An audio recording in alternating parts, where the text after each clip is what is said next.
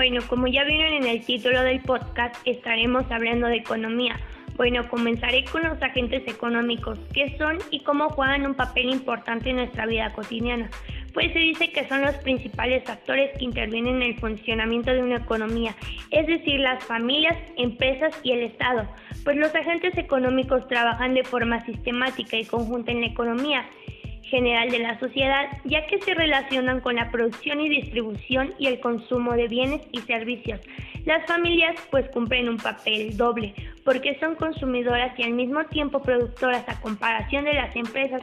Este tipo une la tierra y el trabajo y el capital, factores de producción, las cuales generan las familias con el fin de aumentar el valor y la prosperidad de los bienes y servicios económicos como lo asociamos en el video de la profesora Gente. En la situación de Hong Kong, las empresas proponen cuáles serán los bienes y servicios de los consumidores, tanto en familias, el Estado y otras empresas. Y el Estado tiene la influencia más compleja en las actividades económicas, ya que posee la capacidad de controlar la oferta y la demanda, puesto que el Estado se encarga de estipular el costo de los impuestos, propone leyes, regula los precios, entre otros labores. Además, establece la cantidad de dinero que estará disponible en la economía y en la tasa de interés. Y ustedes preguntarán, ¿cómo se relaciona? Pues las empresas y las familias le pagan impuestos al Estado. Para que este funcione, las empresas brindan bienes y servicios a las familias o estas a su vez proporcionan la mano de obra a las empresas. Y para no alargarlo, gracias a los agentes económicos se genera riquezas que benefician a los implicados. Cada uno al cumplir su rol desarrolla el adecuado funcionamiento en su economía en la sociedad, el cual repercute en el mejoramiento de la misma. Pero si existiera la ausencia de algún agente o la falta de incumplimiento de una función, el sistema económico se vería afectado y se sufrían consecuencias negativas. Pero vamos con la macroeconomía. Esta al igual nos afecta a nuestras decisiones cotidianas y a su vez determina la situación de la economía a largo plazo y va desde un alto desempleo hasta la contracción del consumo, inflación, distorsiones en el mercado, escasez, endeudamiento y la pérdida de poder adquisitivo. De acuerdo con las últimas cifras de la tasa de desempleo, el país cerró en 4.6 en el último trimestre del 2020, un incremento de 1.2 por puntos porcentuales frente al de 3.4 del mismo periodo del 2019, indicó el Instituto Nacional de Estadística y Geografía INEGI. Esto tiene una gran afectación al momento de querer entrar al mundo laboral y no conseguimos algo acorde a nuestro nivel de formación o inferior.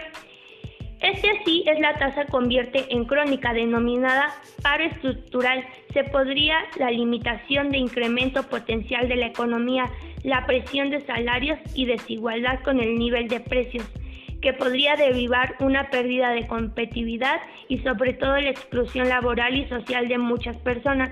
Se dice que la intervención del Estado de la economía tiene como propósito no solo compensar por las múltiples fallas de los mercados, sino también enfrentar los progresos de concentración de ingresos cuando los mercados operan de manera competitiva, algo que en muy pocas ocasiones sucede, en realidad es posible optimizar el uso de recursos y lograr mayor eficiencia en el sistema económico. No obstante, aún funcionando en condiciones de competencia, la dinámica propia de la oferta y la demanda conduce a la acumulación de riquezas en pocas manos. Esto se debe a la prosperidad de los factores de producción. Se encuentra desigualdadmente repartida entre las personas por esta razón resulta indispensable la intervención del Estado para lograr una más equitativa distribución del esfuerzo productivo, que es de nuevo comparado entre el capital y el trabajo de tal manera que garantice niveles de vida decorosos para las familias y facilite una mayor cohesión social. La aceptación de un modelo de desarrollo basado en libertad y restricta de los mercados y la mínima inversión del Estado implica renunciar al uso de los instrumentos de política económica que permite afectar la distribución del ingreso y riquezas.